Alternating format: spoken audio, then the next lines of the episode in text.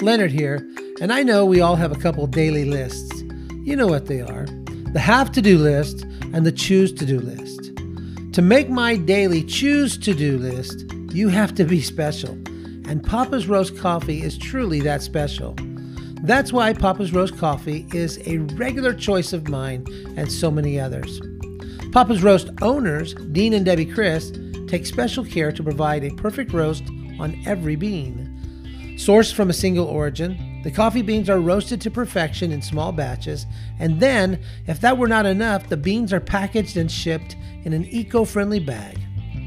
Papa's Roast Coffee, from start to finish, has earned a place on my everyday choose to do list, and I think they will on yours too.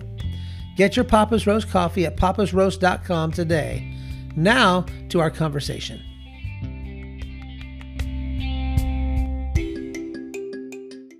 Hey, welcome to Say Yes and Become. I'm your host, Leonard Lee, and I am really, really excited today to have our guest. Uh, we've actually never been in the same room at the same time, but we've been in the same room at different times uh, as we have served some of the same people. And uh, uh Joe, welcome to our show today.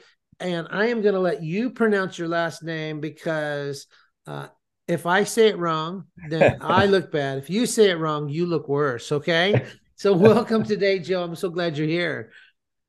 Yeah, my last name is Milioni. Mm, all right, got it. Milioni. All right. I I would have probably skipped the the Millie, I would Miloni. So I got it. I'm so glad. Thanks for bailing me out and not making me look bad. Hey, I'm really happy you are here today with us. And um, I'm gonna let you introduce yourself. Tell us whatever you want, what you think is most relevant. If I think you skipped something, I'll come back to it. All right. So go ahead and just tell us about yourself, Joe. Yeah, I'm Joe Milioni. I'm currently the senior training director at the Center for Intercultural Training, which is a uh, training center uh, that is designed for uh, helping uh, missionaries that are either heading out or returning from the field uh, to be prepared and to help them with transitions and, anything to do with with training of missionaries. And uh, I came into that position after um, around between 20 and 25 years uh, serving myself as a missionary uh, in Latin America for about 20 years and then to the Middle East for a few years. Oh, and, uh, wow. That's a great legacy of service. So, are you married and got a family? Tell us about that real quick. yeah, I'm married. I have three adult children, all married, and uh, two recently two grandkids that have uh, come along in the last five months. So I've got a I've got a um, two month about a two month old uh, granddaughter and a four month old grandson. So uh, that's that's an exciting time of life. Yeah it is. That's remarkable. I've seen uh, a couple photos through uh, social media of you uh, holding those grandbabies and uh, it looks pretty good on you. Looks pretty natural. I appreciate i can appreciate that. Yeah i was just telling my daughters today that they get their good looks from me so. Well goes without saying so, which is why they don't say it, right? That's right. so, I I have a face for radio. That's what people tell me. Um, Joe, our podcast is called Say Yes and Become, and it comes from the premise that uh, every good thing in our lives comes out of saying yes to God. Specific invitations. Would you come be my friend? And would you come be my partner?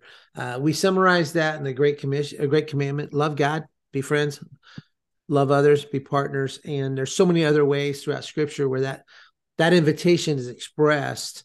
Um, and so my first question I always ask is this when you what are some significant yeses that you have said to God along the way that you think, man, those shaped my life, those shaped other people's lives? Feel free to just uh, ad lib. Don't make it up, but ad lib. All right. yeah, I would I would say the you know the first one that kind of set the tone for my life was you know I was I was pretty young. I grew up in a very strong Christian family, great great parents that really set an example. And when I was in um, children's church, hmm. I I uh, uh, my teacher really talked a lot about missions, and I really felt God. One day I was I was only about eight years old. Hmm. I really felt God saying, "This is what I have for you. I want you to be a missionary." And I had no idea what that meant. You know, I I'd heard the stories, and for me, they were all these you know fantastic stories of swimming with piranhas and jungles of Africa and all this stuff and i'm thinking man i can't live up to that but well if you know god if this is what you have for me then then then i'm going to do it and really that the rest of my life you know even you know as a child as a teenager as a young adult it was all in process of gearing myself towards uh, future and missions you know it even it meant who i was who you know the girl i fell in love with had to be interested in missions. And so we got married and and uh, so it really marked the rest of my life. And uh, there are several times you know after after uh, could, beginning that service i can think of several times that um, saying yes to god really changed or or um, expanded the direction of what we were doing. And um, for example we started off uh, working in a very secular country of, in latin america called uruguay mm-hmm. and um, started to see some success there. We started doing a developing a church planter training, and then all of a sudden, I got a, a call from a, a, Colombian that I had known and wanted me to uh, come do a training in an area called Sincelejo, Colombia. Well, this would have been about 20 years ago, back when the paramilitary and the guerrillas were at at war. And and so I said, "Oh, let me, you know, let me pray about it and see what God what God wants." And and you know, also doing a little bit of research, found out that that was like where he wanted me to go was the center of all that. I talked to a Colombian friend. He said, "Oh no, you don't want to do that. Don't don't even think about going there. There's no North Americans there. You go there, you will be kidnapped or killed." Hmm. And and so you know, talking with my wife, and we we prayed about it, and we really felt God was saying, "Yes, this is this is something I want you to do." Yeah. And uh and so you know, we did or I did, you know. And uh it was kind of funny cuz it kind of int- it's an interesting story cuz um I was supposed to land in a uh I was to get to Sincelejo, I had to fly to a city called Monteria and take what's called a collective taxi from Monteria to Sincelejo. And uh, when I landed, there was only one other passenger going to Sincelejo. So the collective taxi said, nope, not going to do it and took off. And so I'm stranded in this airport. What do I do? So the other passenger flags down a car. We don't know who the driver is. He just happened to have a Sincelejo license plate. And he said, Are you heading, heading back? He said, Yeah. We said, We'll pay you the taxi fee if you'll take us. And so we go and get about halfway, and the car just pulls over he turns around and looks at me and says, Get out, like urgently, get out now. And so, you know, I'm like, What? And he says, Get out now. And so I get out of the car and uh, he flags down a motorcycle and he says, Get on. And I get on the motorcycle and he tells the motorcycle driver, Take off your helmet, put it on him. And so he did. And then the car takes off. All my stuff, my computer, my luggage, everything, you know, everything I brought takes off going down the road and I'm on the back of this motorcycle going a different direction. And, you know, my first thought is, I wonder if my wife's going to pay the ransom. my second thought is, if I survive this, this is going to make an awesome newsletter. Yeah. About, I don't know, 15, 20 minutes later, uh, we we come back to the main road on the back, you know, on the back of this motorcycle, and there's the car sitting along the side of the road waiting for us. And I get in, and then I find out what's going on. Somehow he knew, I don't know if it was coming or what, somehow he knew that the paramilitary had set up a blockade on that road and that if I had stayed in that car, I was done. Oh, and so wow. he was protecting me. And he told the motorcycle driver to put a helmet on my head so that nobody saw I was this blonde guy, you know. I had more hair than for those that I mean you can't see in video in the audio, but anyway, actually get to uh Sincelejo and my contact there that was supposed to receive me looked at me and goes, "Oh, thank goodness, you know, we didn't expect you to make it." like yeah.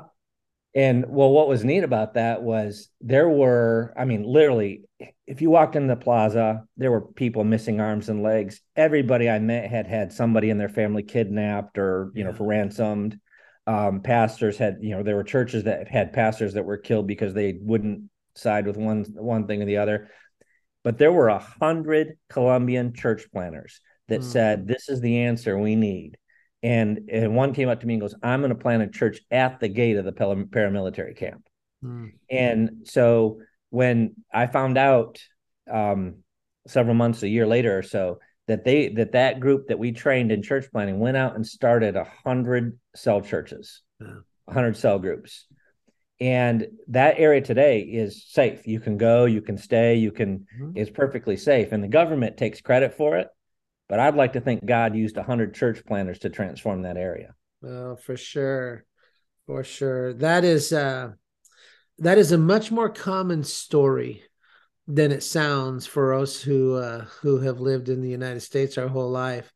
Uh, and so, what adventures, uh, uh what God-sized adventures you have experienced by saying yes to invitations that uh, maybe maybe nobody else in the world would have said yes to, and uh, and um, the uh, I was just in West Africa. I never say the country out loud because um, uh, but I was just in West Africa. I got home last night actually, and we were training a group of pastors, and we we were doing training in uh, reproduction, disciples who make disciples. Mm-hmm.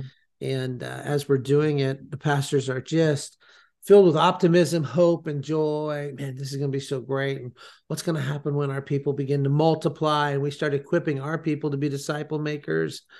and then almost instantly the whole room gathered the that oh wait this is going to cost us a lot of us our lives you know this is this it's a surreal moment when they realize it then they they voiced it and uh, so i think that there's just a lot of places that um, you have seen firsthand uh, others have seen firsthand we read about them in magazines or newsletters but they're really happening where people uh, are living lives that end in a cross. So thank you for your ministry and your service there. Any other yeses you want to tell us about before I begin to ask you a million other questions?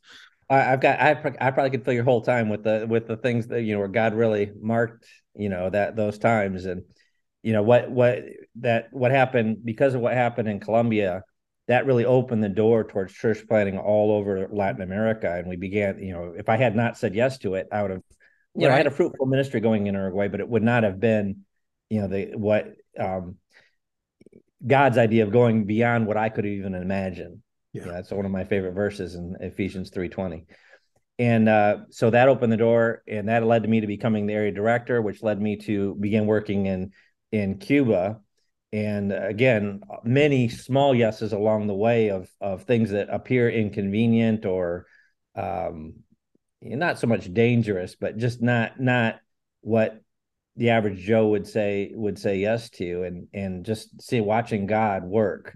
You know, we've always taken a facilitative approach to missions where we work through the national rather than coming in and dictating what we do, right. and and just it, it would it's been incredible sitting on this roller coaster that God is directing. Mm. And um, I most two more recent ones would be when I went to, you know, said yes to leave Latin America despite knowing Spanish, despite working there for 20 years. Uh, felt God um, leading me to the Middle East. And I remember the day I, I, I just I started working with a group that was designing some training. I helped them design some training for working among that you know people group there, and uh, and I, I remember thinking, man, God, this you want me to go to the Middle East? My my wife's gonna think I'm nuts. and I thought, okay. And I thought, well, you know, I get home from from a, a, conference I'd been at, and I say, and I tell Ladare, I say, Ladare, um, uh, I, really think God's leading me to the Middle East. And she looks up at me and goes, Me too. and she had had a friend who was you know she'd been working with that had that was a Latin American missionary yeah. in, the, in the region and, and had really been convicted about it and she didn't really want to talk to me about it because she thought she was nuts and next so next thing you know we're we're in in the Middle East for a while mm. which was interesting because I would not say we had a lot of um, fruit as far as disciple making there you know very few do but that was a time God used to to do so an incredible work in my daughter mm. who went with us. And I, I still look back at that and saying, you know, the the the years we were there were all about her. Yeah. I mean, she she just flourished with God and started her own little ministry and did all kinds of things. And and you know, I think it was all about her. Yeah. And uh, then one other was would be in in 2020 uh, in January of 2020, right before everybody else was about to get hit by this pandemic, I got diagnosed with an incurable form of cancer. Hmm. And really had to, again, you know, looking back and ask what, you know, is it worth it? Is all this worth it? And that, I realized that's the wrong question. The question, the better question is, is he worthy? Yeah. And again, I had to say yes to God because he is worthy no matter what. And so I had to say, okay, God, whatever path you have for me from this point, I, am doing it. You know, whether if it means if it means dying young, I, am okay with that as long as I as long as I can glorify him in in uh in that process. And yeah. I was actually originally given one year to live, and so I'm already two years. I'm already in two years of bonus time. So right, right. Well, I know I uh, I uh, I think we spoke on the phone one time in the past few years since our our paths crossed over Cuba, and uh, I follow along with you and uh, through our our mutual friends. But I did hear about when uh, you were diagnosed with cancer, and uh, my we've been praying for you ever since, and your family and such. And I keep rejoicing with you. Um, I think recently you said something in writing um, just about uh, you're going to make the most of all the bonus time you have. uh, and I so appreciate and respect that greatly. Um, going backwards to the uh, move to the Middle East, um, there is a cultural affinity between the Middle East and South America. Absolutely. Um, you know, because of the way the the Islam pushed through Spain, the Iberian Peninsula, through Portugal, and all that, and that transferred over to Latin America. And uh, and there are about six thousand words in common between Spanish and Arabic. I hear, yes. um, and uh, so that makes sense. And uh, and so that God took you there uh, just because He loves your daughter so much. What an amazing, what an amazing thing our Father does, isn't it? Absolutely. You know uh, and and i know there's fruit you know we we we pull weeds and plant seeds we don't bring harvests. So yeah. i know you know that as well. So as you're as you're taking this uh yes god's led you to missions and now um uh you've mentioned training several times. Can you can you help me understand two things? One is when you say the word training uh, what do you mean? Because most people, most people, most ministry people think training is their preaching. Um, and uh, I think we probably would agree that there might be an element of that, but it's a really small element. Um, so when you talk about training, what exactly are you referring to? well, I'm actually I'm actually currently working uh, working on a PhD in in education uh, around training. So I'll, I'll I'll not bore you with the uh, long answer of that. Uh, but just basically training is getting is taking somebody from a um, and and helping them get the tools that they need to uh, complete the work that God has for them, and whatever that, however that looks. And the sign of uh, good training, for example, for, for example, is not whether they receive the knowledge in their head; it's if they're able to actually put into practice or do whatever it is that they were trained in in doing. Right, right. And uh, I think that the one of the the biggest errors that most people make when it comes to training is they they think I've got to I've got all this knowledge I got to get into their head, and mm-hmm. that you know the cognitive side of things is is important, but it's not it's definitely not the most important if they don't if they don't go out and do. It's kind of like James said, you know, it's great to have faith, but if you don't have works, right, what good right. is your faith? The same thing when it comes to training. Okay, you got more knowledge, but if you don't do anything with it, what good is it? Right, right. What are some tools that you use to activate people? Because we we find that uh, we we'll train a group of fifty people, and out of those fifty, maybe 20 mm-hmm. uh, will say, "Okay, we're activated now. We're doing something with what you've given us."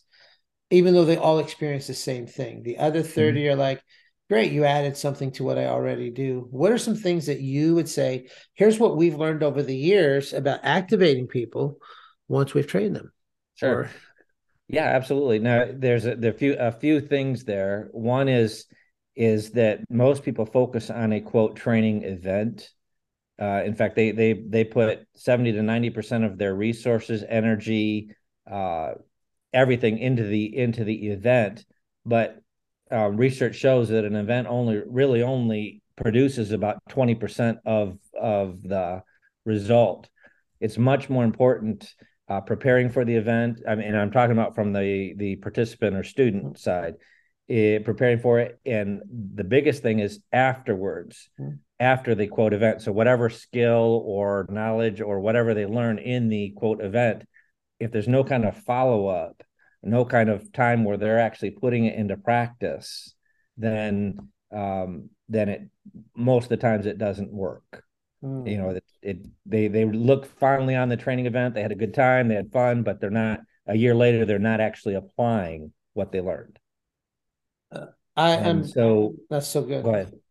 No, go anyway, ahead. so what we what we do, um, you, you know, depend on different things. And you know, when I was involved in church planter training, we always did it through the local church, not not you know the great expert coming in from outside. Here's the church planter training, and and you know you know, God bless you. Hope you can apply this. No, we always worked through the local church, and the local church was the one were the were the ones that would be uh, over uh, supervising them, making sure uh, applying what they what they learned, etc. And in Cuba, we created the whole a whole network of church planters and church planting churches to to to uh, again provide resources, continuing resources, so that they would they would uh, continue on. And that's why we, you know, where how we met. We buy one of the things we like to do is provide uh, additional training to help them, you know, take mm-hmm. that next step. And so we have several different uh, people that will come in and do additional trainings as well. Mm. And uh, for us here at, at the uh, Center for Intercultural Training, what we're doing, we recently just launched this year what we call CIT 2.0 and same thing we're finding that you know the the four to six weeks they spend here I, you know we get rave reviews. I you know so glad i was there. But when we would check with with them on the field they they they often were like oh yeah what was that again that we learned? And that was important. And mm-hmm. uh, i really wish i really wish i'd paid a better attention on the team's part or the you know whatever and so uh, what we just did is uh, we launched a online uh, courses so that when they get to the field, they will continue what they learned here in direct application. Okay. Yeah. Yeah. So, uh, again, the idea that if, if you're not applying it in the context where you are, then uh, it won't get learned. Right. So the learning really takes place after the event. Right. Right. Um, when you when you um, you you describe the work you do as coming alongside rather mm-hmm. than doing it yourself. Uh, it is, a, a, from my perspective, a much healthier version of missions is to uh, work. We work only through Indigenous people, um, typically to come alongside, try to equip and train them, mm-hmm. uh, and try to set up um, accountability structures that allow uh, Indigenous leaders to hold each other accountable so that nobody's answering to just me or our organization. Um, what are some accountability structures that you have found successful in the process that you use? Yeah. Um, again, one of the things that by by working with national partners, it, it's empowering to them to create the accountability, any kind of accountability structure through them, rather than impose something from the outside upon them. Right. And so in some in some sense it's helping them develop it if if they if they can't like um, in Latin America one of the things that that was that's commonly lacking in any kind of accountability structure or it is the idea of setting goals and keep in mm-hmm. doing accountability. The word accountability doesn't even exist in Spanish. Right. It's right. yeah, it's a hilarious thing to watch watch somebody uh, a translator, professional translator, and have the speaker say accountability or accountability partner, there's always this pause. Yeah. Because there's no word for it, there's no structure for it. And uh, one of the things that that we we teach here at CIT is that is called language culture. Language is culture, and culture is language. Yeah. And the fact that they don't have a word for it means it's not a natural part of their culture. Mm-hmm. And so that that's something that we've had to introduce to national partners to say, hey, you know you're gonna you have somebody that's going to be church planting you know these are the these are what they want to do and you know what how how do you um, how do you create a mutual accountability? Right. And so, like one of the things we did in Cuba that had just, I, I you know, I, this is one of those things that I'll, I'll give. Uh, this is a God thing because this was not something that I planned, but it's been an absolute incredible benefit of what we've done. Is uh, our uh, Otoniel, our key partner there, mm-hmm. Had this idea during during this time of uh, setting goals and everything. He put people together in regional groups. Mm-hmm yeah. And so we had people from churches in in in Cuba in general. You know, 15 years ago, churches did not collaborate. That was just mm-hmm. not something they did. Everybody was right. protective of their own little silo. And so he would put, you know, all the churches from this city that were were in our training together and say, okay, make plans. You know, and he was just doing it as an exercise. Well, next thing that know, you know, these churches that never even cooperated are making mm. plans and actually implementing things that that uh, you know down you know three months down the road an evangelistic event or or whatever and that never would have happened and you know it wasn't our plans that was a purely uh, god thing because we you know that's we didn't anticipate that result.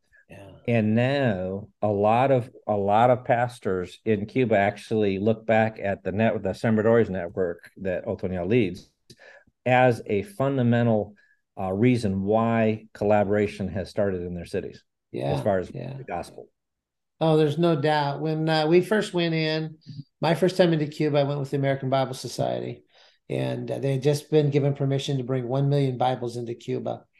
And so we did a lot of that uh, with some people. And then um, I did not continue to go down the road with them, and uh, they're doing great stuff. It wasn't a negative thing, it's just handing out Bibles isn't the lane that God's put us in. And uh, through Polly, who you know, uh, we connected with with Sembradores. And when I asked a bunch of questions, tell me about what you're doing, tell me about, uh, they kept coming back to you, coming back to uh, to uh, Joe and uh, and the work that that you do. And so we took the approach in what we do is is rather than try to establish uh, us as a chief dis, uh, chief training partner, we just simply said, well, we want to come into training that supports what you're already doing. We want to come in uh, and support things that are uh, intercultural and cross cultural. We want to support the the just the nuts and bolts of practical things like this is how you make a disciple. This is how you read and understand the Bible. Uh, you and I both know that about nine out of ten people leading a church around the world have no training.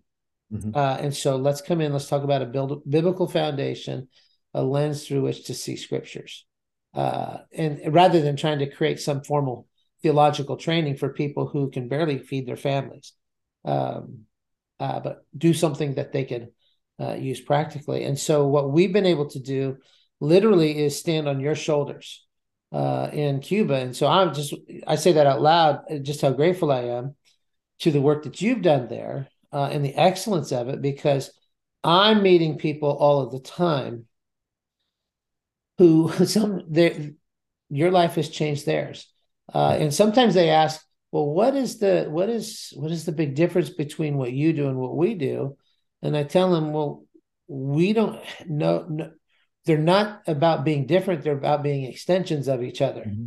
you know so um, and so i'm just really appreciative uh, of the work that you're doing um, we're getting ready to head back there in august and and you said you were just there. I just came back from Africa, so it's a big it's it's a whirlwind of travel, isn't it?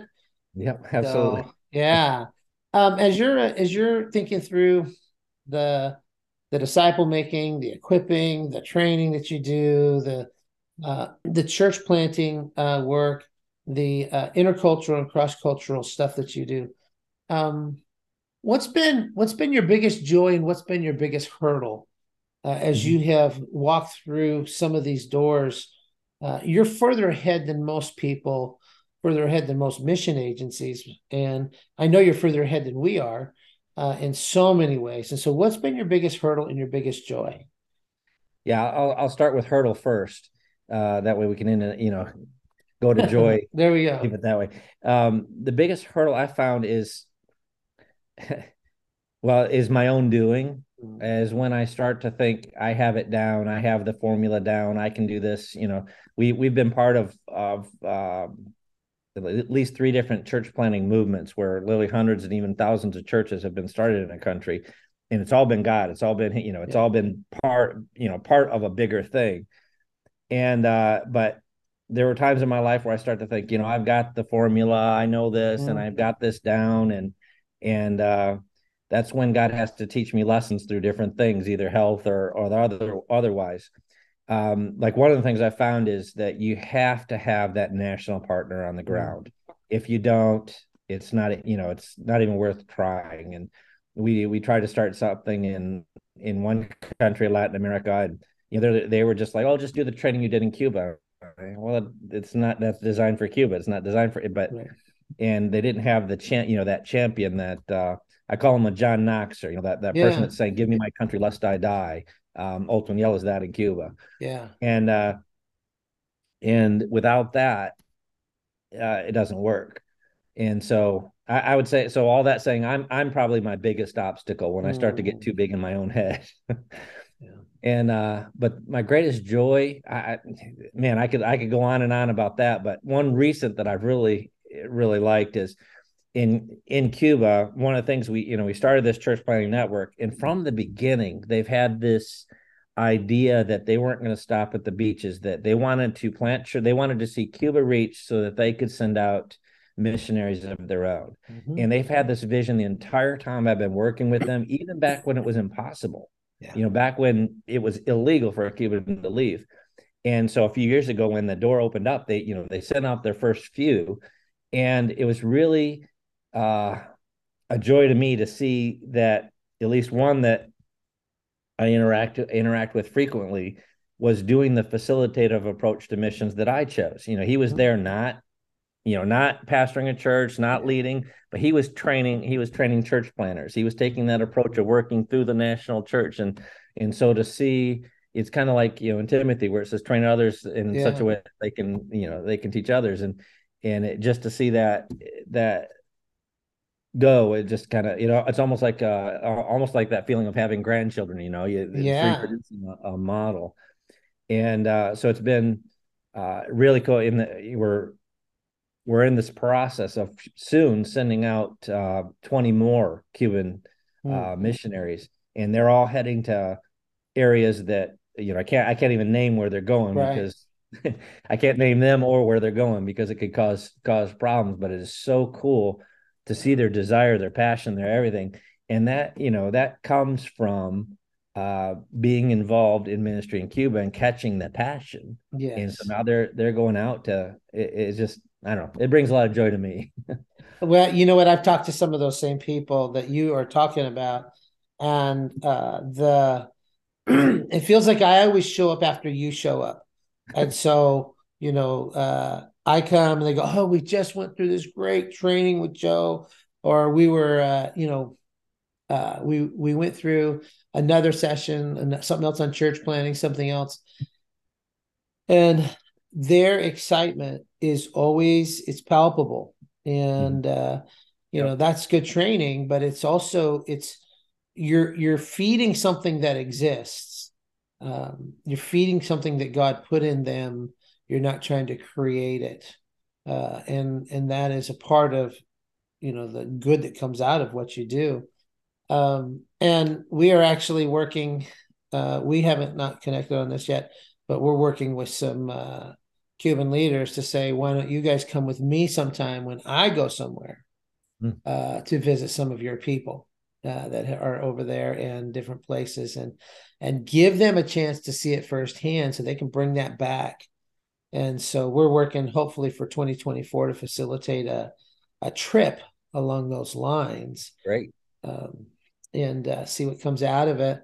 So as you as you look at um, the uh, um, uh, the work of training church planters, the work of of good training and equipping pastors, leaders, young people, um, our next time into Cuba is focused all, all on people from ages 18 to 35. Mm-hmm. Um, you already are impacting some of those people.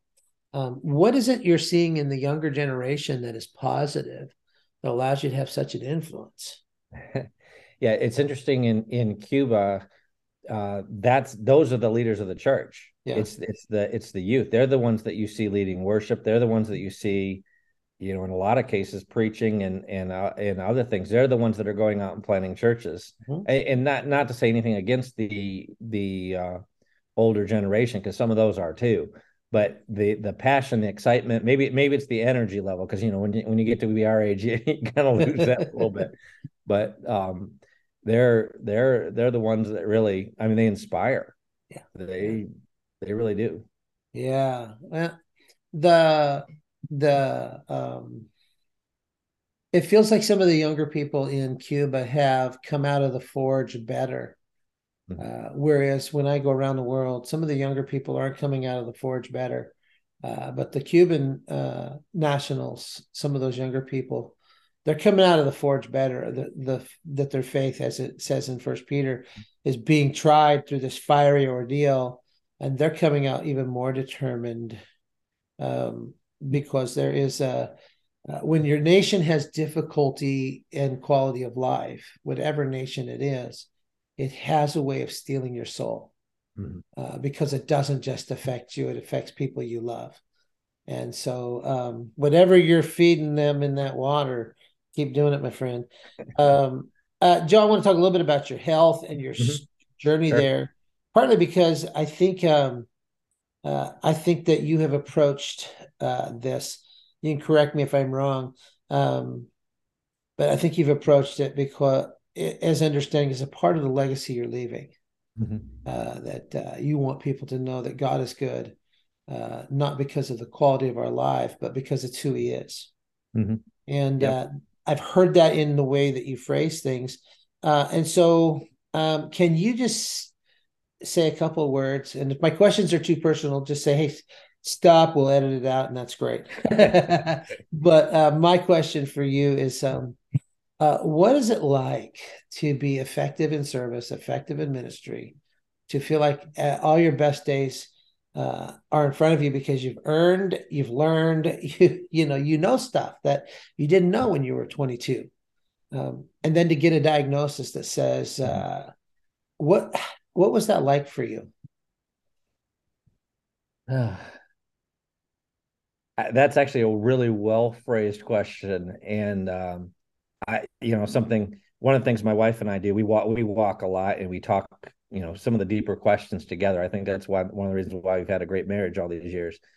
And we've talked, we've actually processed that question. You know, uh, because it seems like right now I'm in I'm in a role I absolutely love. It's like God has prepared me for this. You know, I'm in getting to impact uh, future, you know, hundreds of, of missionaries around the world every year, and it seems like just just like you said, um, you know, I've got all this background, all this training, all this uh, experience, and yet, you know, my time could be limited.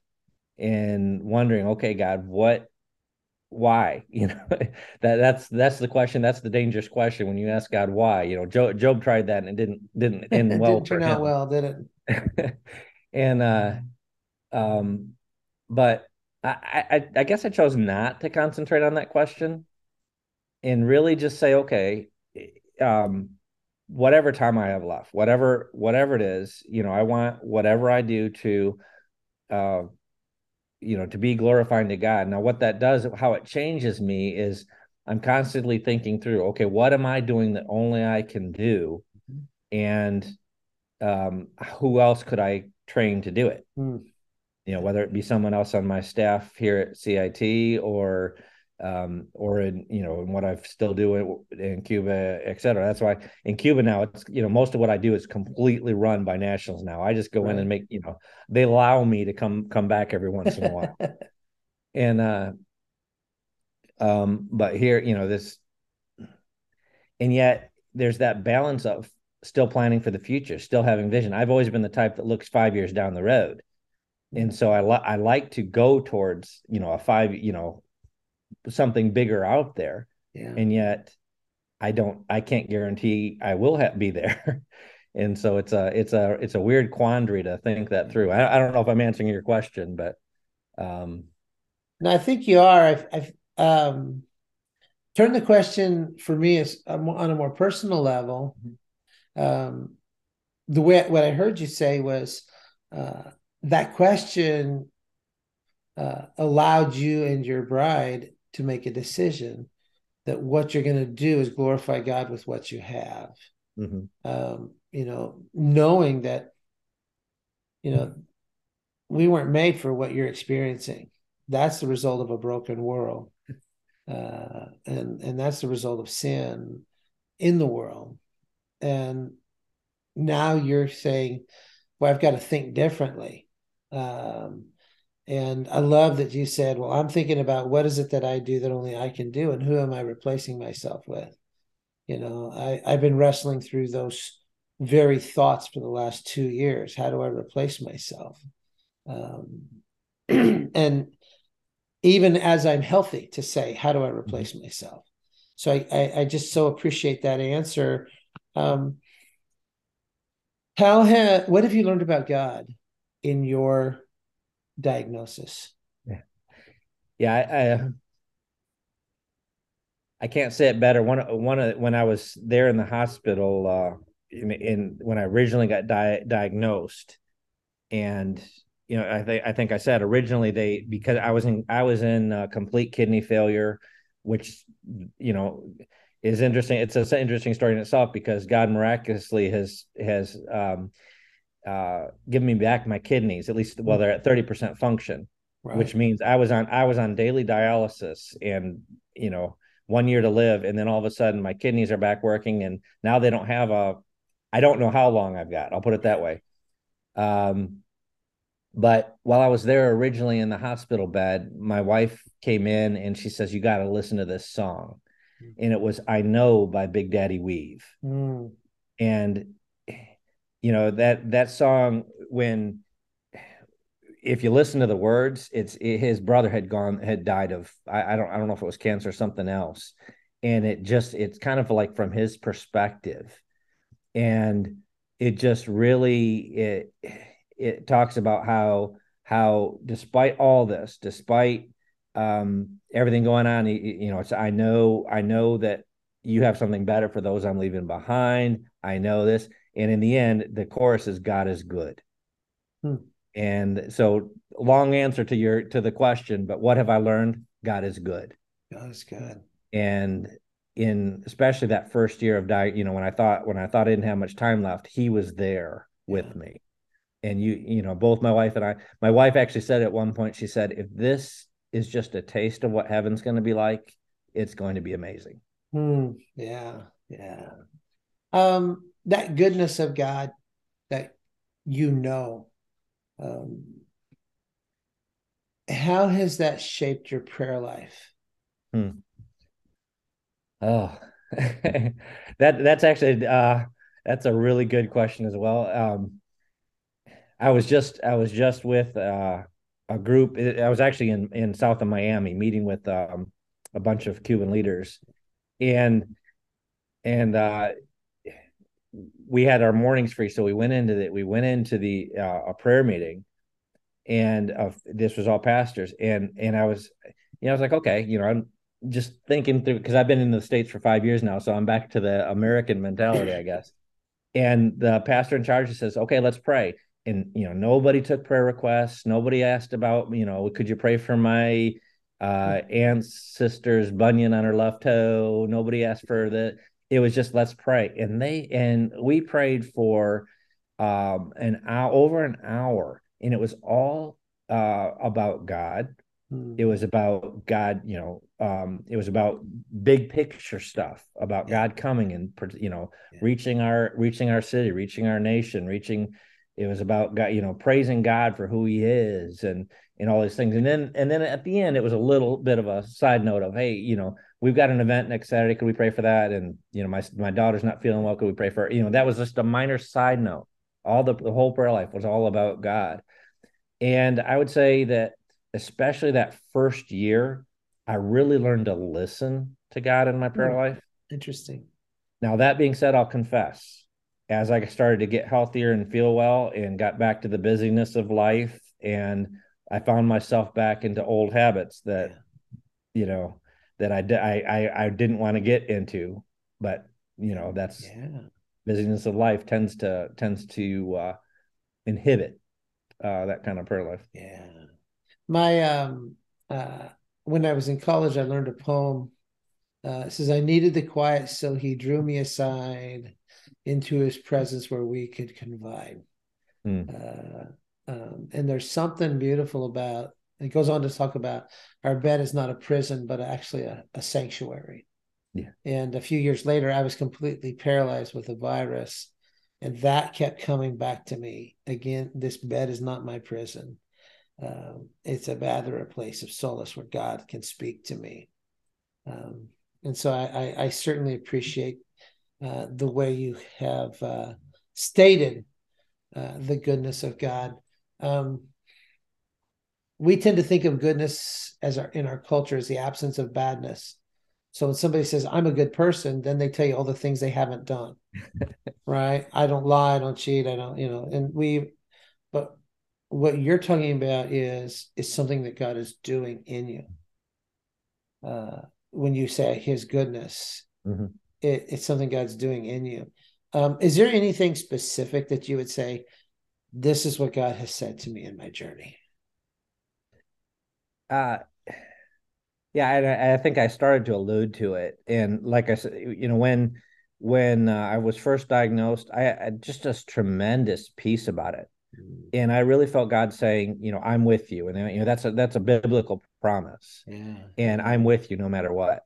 And so when my doctors would come in and they would tell me, you know, one said, you know, don't don't plan on being with your family over Christmas, and they're like, aren't shouldn't you be upset about that? And I'm like, yeah, you know, I, uh, I like, you know, I've got God, and yeah. and it wasn't. I didn't feel God saying I'm going to cure you, and He hasn't. You know, I'm still struggling with with everything but he did say I will be there, and and that's yeah. that's enough. Yeah, yeah. So when you're talking about the immanence of Christ, the the the withness of God, um, somebody else right now listening is going through a struggle. They're going through a diagnosis they didn't want. They're going through a relational difficulty they didn't plan. Uh, they're going through a financial difficulty that uh, they're looking at their life going, I did this to myself. Uh, it's self inflicted. And they need to hear and know uh, the immanence, the withness of God. What would you say to them in their journey? Yeah, I, I would probably say that um, Christ is sufficient. And you know he does a, a, lot of the a lot of the things that we face that you know you know this life isn't the end. I, you know we all know that. But somehow for some reason we tend to put things in this life that that you know, they don't take the place of god. I you know nobody nobody who follows god is going to say you know I, i'm gonna i'd rather have money than god or i'd rather have this nice car than god. And you know we talk about those as idols. But what we often do is put things in in a slot that says i need god and this. Yeah. I need god and a um, a relationship with someone. I need god and uh, a good job. I need god and good health. And though anything that you anything that comes after that and in a sense is an idol. Mm. and we don't need that. There's nothing out there. Christ is sufficient. And um when we you know when we learn that doesn't mean we don't have those things to deal with. You know we may still have our bad health but those things all of a sudden don't really matter. Mm-hmm. i've got christ and that's all i need. Yeah. Such a great word for people who uh who their view of god gets blocked by their view of the obstacle in front of them and just a great reminder that he is sufficient and he is there with us so I appreciate that a great deal. Joe, that is such a great reminder for people who are struggling and whose view of God has been blocked uh, by life and by the things around them.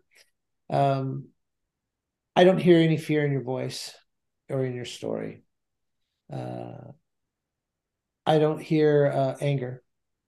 Mm. Um, uh,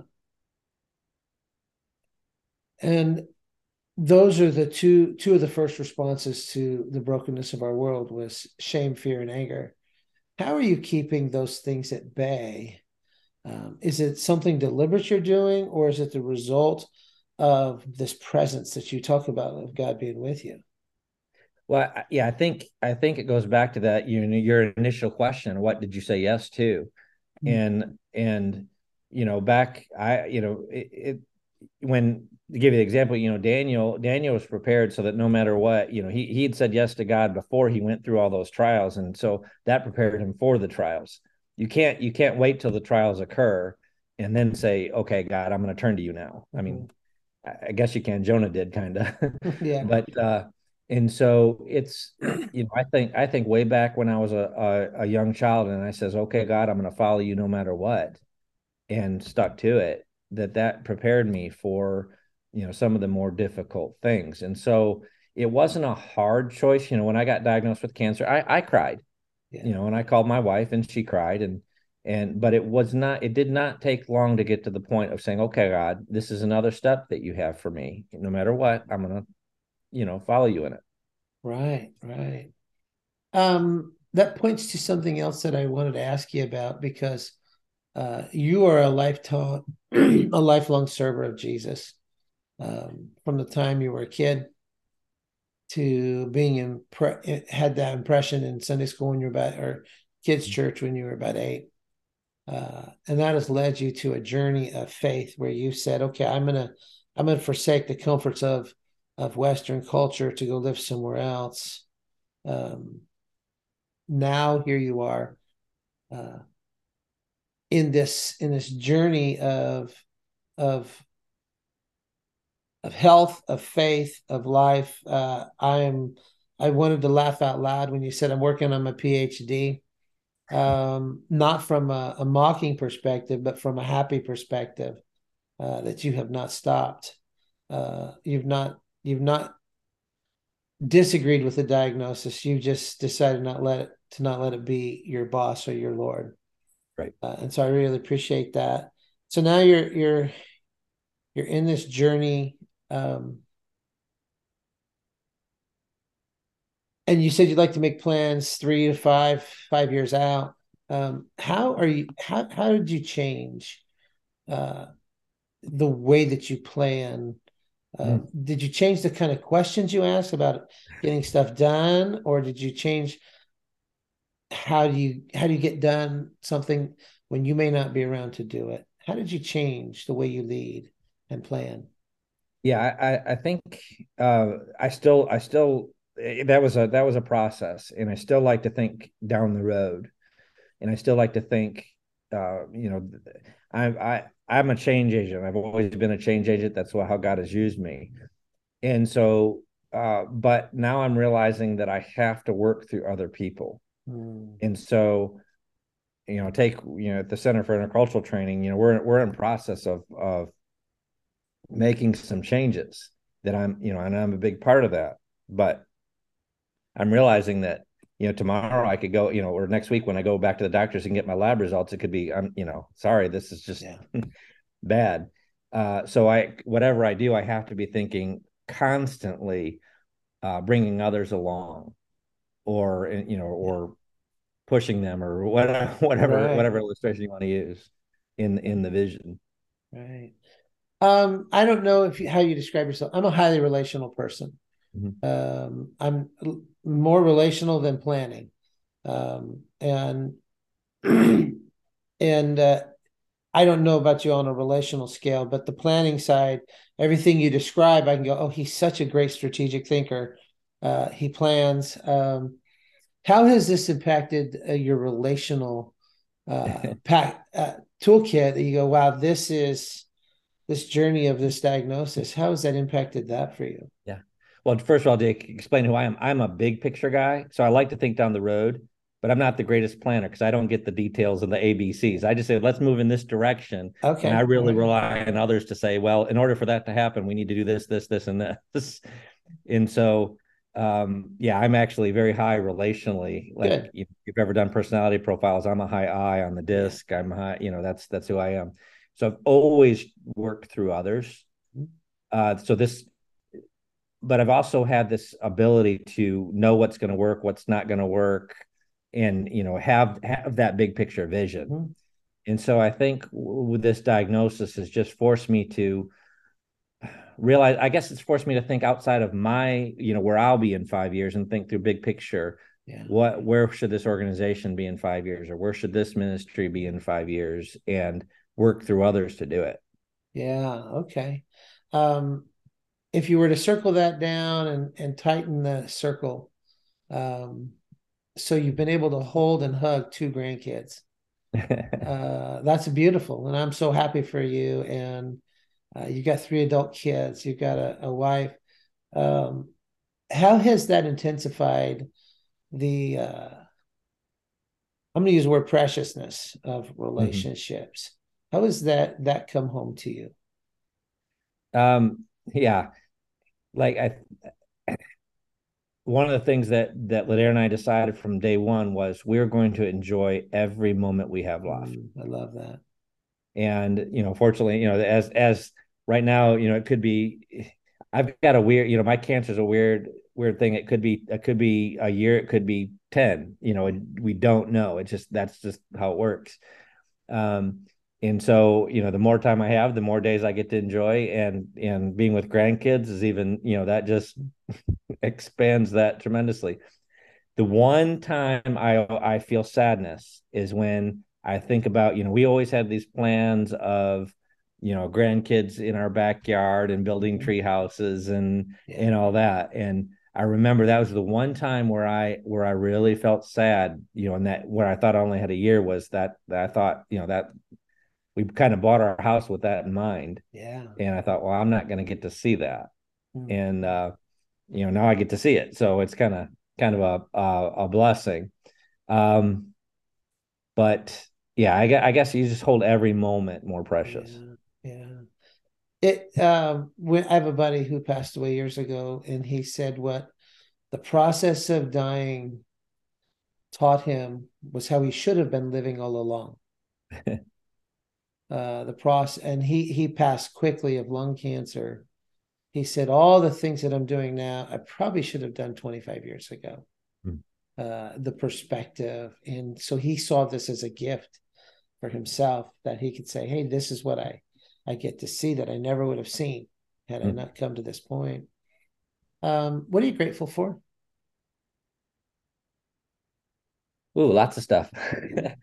um, you know, uh, above all, you know, I, I, without I, it'll sound like the Sunday school answer, but Jesus, you know, in His presence and uh, just choosing me to be a part of His great family and calling is is uh, something I'm grateful for, and the gifts He's given me in a in an absolute incredible family. Three kids who are also following Him. Two are in our two are in ministry, um, and just you know the being able to enjoy every day. Yeah, yeah. So I, I look at your face as you say that, and I believe you one hundred percent. Um, I want to circle back around uh, to a broader question. You've used it in your own life, but you've you've said the word a couple times. Um, it's calling. Hmm. Uh, we tell people all the time when I when I'm developing or discipling or bringing somebody along, I tell them, you know, if you the first thing you do is you nail down your calling because there's going to come a point in time when that's all you have. There's going to come a point yep. in time. And so when you think of calling, how do you, first of all, just your own calling, uh, how has that been shaped over the years from an eight year old to, I won't even say your age because I don't know, but to today? How has that been shaped? And what are some of the things God's done along the way to say, let's just make sure you understand that the calling of God is irrevocable. uh, yeah.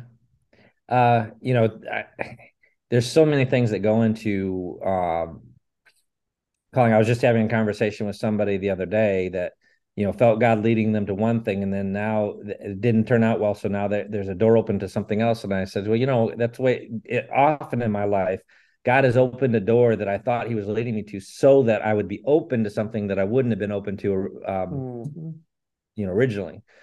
And uh, that's because some of us, you know, have uh, hard heads and need need God to kind of be a little uh, rougher with the with the making making us know what He wants. Mm.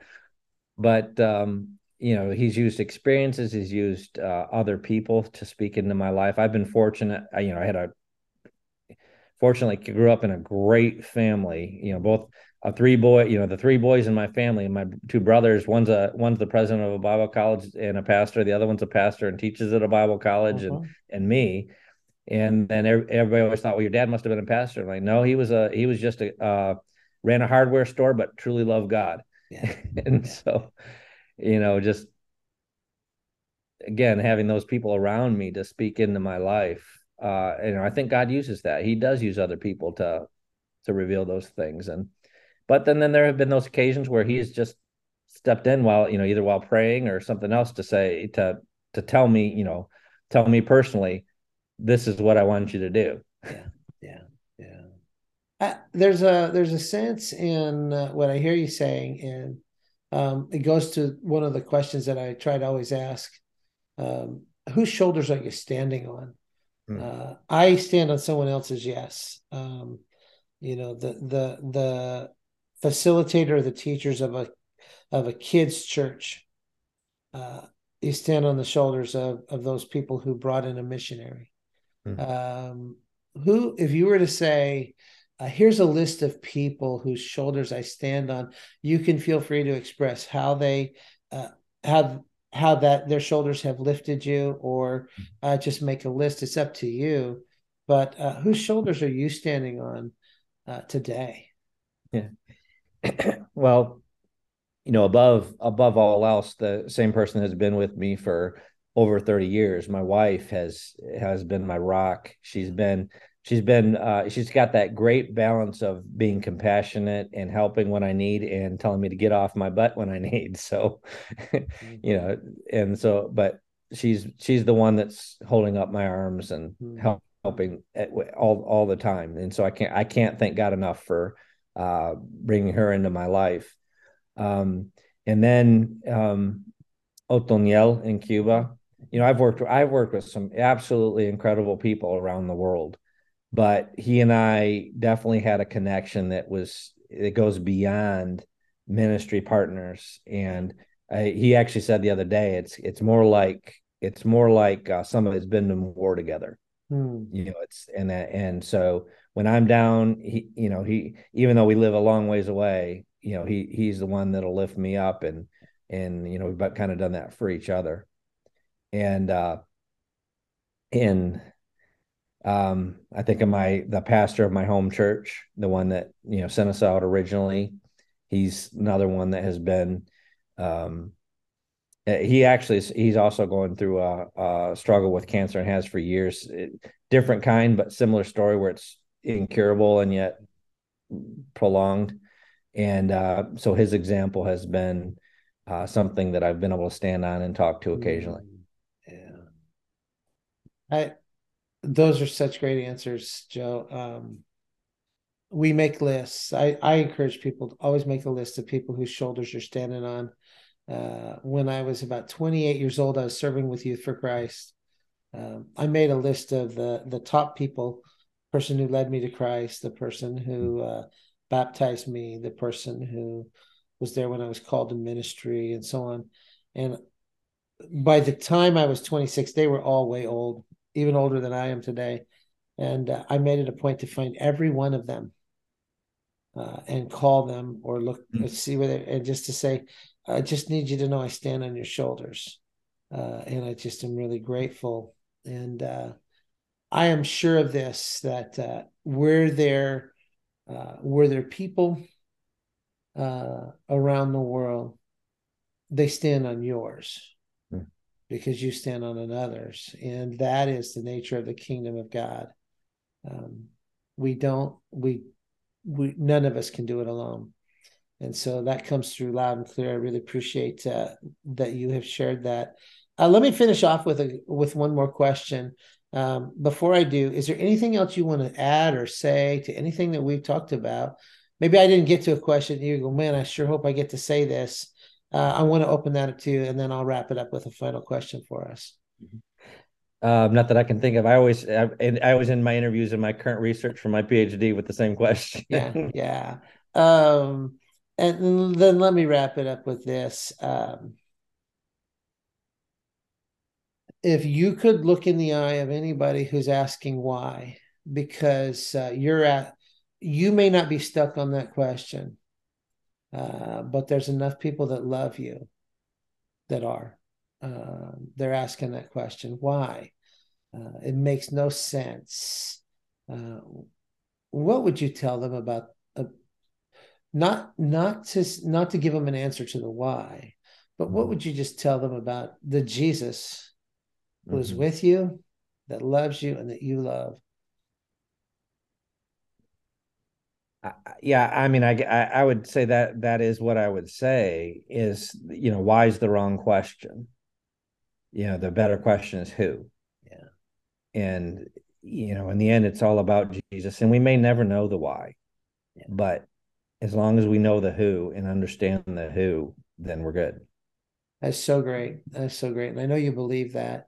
Uh, why is not a question that when answered makes it okay why did right. that happen? Well, for this. Well, now I'm good with it. We're never good with it because uh, why is is the wrong question. It's a natural question, but you can't get stuck on it. So, uh, Joe, I so appreciate you. Uh, I appreciate that we've got the chance to have this conversation, uh, Zoom to Zoom. Um, uh, let's just in faith make another appointment uh, uh, several months out to have you come back and talk about your journey some more to talk sure. about. Uh, tell us more about uh, what does it mean to work cross culturally, to give us insights uh, as a papa. To uh, you know, what do you? Those kids are going to be starting to say those words soon, and and uh, uh, I'd sure love to just in faith say, hey, let's let's let's just put an annual visit together. I look forward to someday when we could stand shoulder to shoulder in the same room in Cuba with people we love dearly, and I look forward to an opportunity that if uh, if we can help facilitate some other international processes, uh, great. We have uh, we have connections all over the world as well, and so. Um, but I have great admiration for you. So thank you for joining us. Uh, thanks for being on Say Yes and and Become. And uh, can I close us in prayer? And uh, we'll see. we'll see what happens after that. Huh? Absolutely. Father, in Jesus' name, we come. We come because you are good. We come because you are God. We come in obedience. We come in surrender. We come in uh, in in just absolute dependence on you, Lord. There's uh, there's nothing we can do uh, that matters at all apart from you, uh, and yet all things we can do through Christ who strengthens us. What a what an amazing dichotomy of phrases. And we're so grateful that uh, that happens when we recognize that you are the well from which we draw our strength. The secret of contentment is Jesus himself.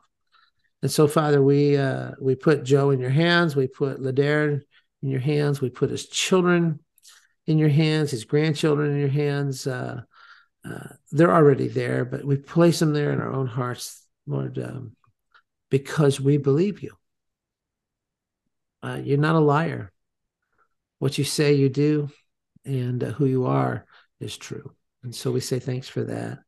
Lord, I pray that uh, you would multiply and continue to multiply uh, every every ounce of energy that goes towards your mission through uh, uh, Joe. And God, thanks for his time here in this conversation. It's in Jesus' name we pray. Amen. Mm. Well, folks, that's a wrap for us today. We look forward to uh, checking back with you soon.